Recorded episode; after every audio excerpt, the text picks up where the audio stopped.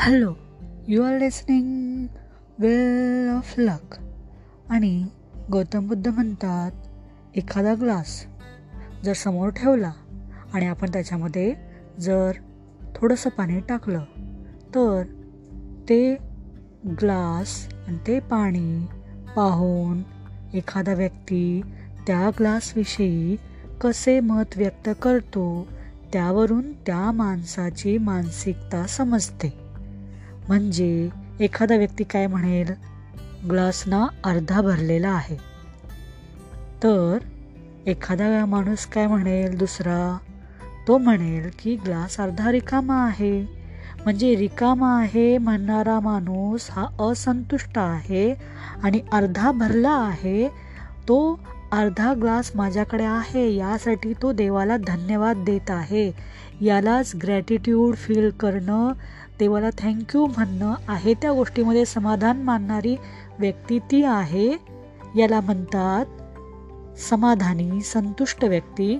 आणि जो अर्धा रिकामा आहे असा म्हणणारा जो व्यक्ती आहे तो अल्पसंतुष्ट आहे. तो संतुष्ट नाही. तो आहे त्यात समाधान मानणारा नाही. तो त्याला नावेच ठेवणं प्रत्येक गोष्टीला असा त्याचा अर्थ होतो. म्हणून थँकफुल असणं हे खूप महत्त्वाचं लक्षण आहे. म्हणून गौतम बुद्ध म्हणतात की तुम्ही देवाला आहे त्या गोष्टीबद्दल थँकफुल रहा. तुमच्या मनाची अशी स्थिती ठेवा की थँकफुल म्हणजे धन्यवाद धन्यवाद कृतज्ञ तुम्ही राहा. ते तुमच्या ज्ञानाबद्दल असो किंवा वस्तूबद्दल असो पैशाबद्दल असो कुठलीही गोष्ट आपल्याकडे आहे याबद्दल धन्यता मानणे धन्यवाद देणे थँक्यू म्हणणे हे सुद्धा खूप मोठेपणाचं लक्षण आहे. गौतम बुद्धाच्या शिकवणुकीमध्ये सांगितलं जातं की तुम्ही कृती करा. कारण आपण खूप सारे पुस्तकं वाचतो खूप ज्ञान मिळवतो. पण जर ते कृतीमध्ये आणलंच नाही तर काय होईल? त्याचा उपयोग तरी काय? म्हणजे खूप तुम्हाला ज्ञान आहे. पण ते तुम्ही जर ते कधी वापरलंच नाही तर त्याचा उपयोग तरी काय? म्हणजे ॲक्शन स्पीक्स लावडर म्हणजे तुम्ही कृतीमधून सुद्धा बोलू शकता. फक्त नुसतंच आपण म्हणायचं की मी हे करीन मी ते करीन त्यापेक्षा तुम्ही कृती करून दाखवा की तुम्ही काय करू शकता. गौतम बुद्ध म्हणतात की दुसऱ्यांना क्षमा करा. आता दुसऱ्यांना क्षमा केल्यामुळे काय होईल? तर दुसऱ्यांना तुम्ही जेव्हा क्षमा करता माफ करता त्यावेळेस तुमचं स्वतःचं दुःख कमी होतं. कारण आपण क्षमा त्याला करत आहोत परंतु त्याचा फायदा तुम्हाला होणार आहे आणि तुमच्या मनामधून ते सर्व नाहीसं होणार आहे. ते दुःख ते कष्ट तुमच्या मनामधून निघून जाणार आहे. म्हणून भगवान गौतम बुद्ध म्हणतात की forgive your self and others also म्हणजे स्वतःलाही काल जे घडलं त्याबद्दल माफ करा. दुसऱ्यांना आजच्या चुकीबद्दल माफ करा. जे काही तुम्ही स्वतःला आणि दुसऱ्याला माफ करणार त्यामध्ये तुमचं स्वतःचं हित लपलेलं आहे.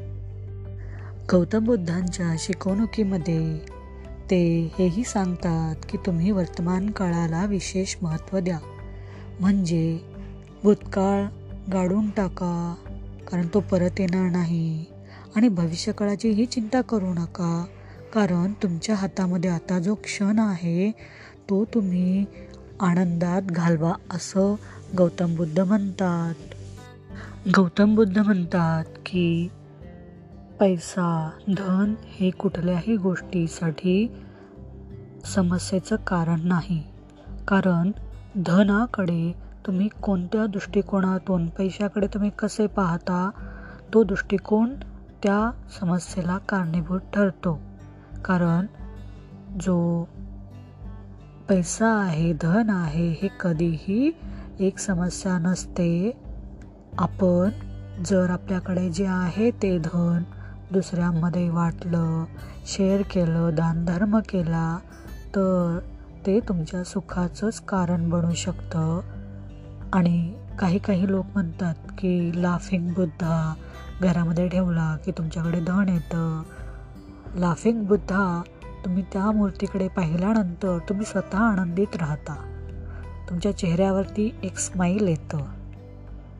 तर धनाकडे तुम्ही कोणत्या दृष्टिकोनातून पाहता?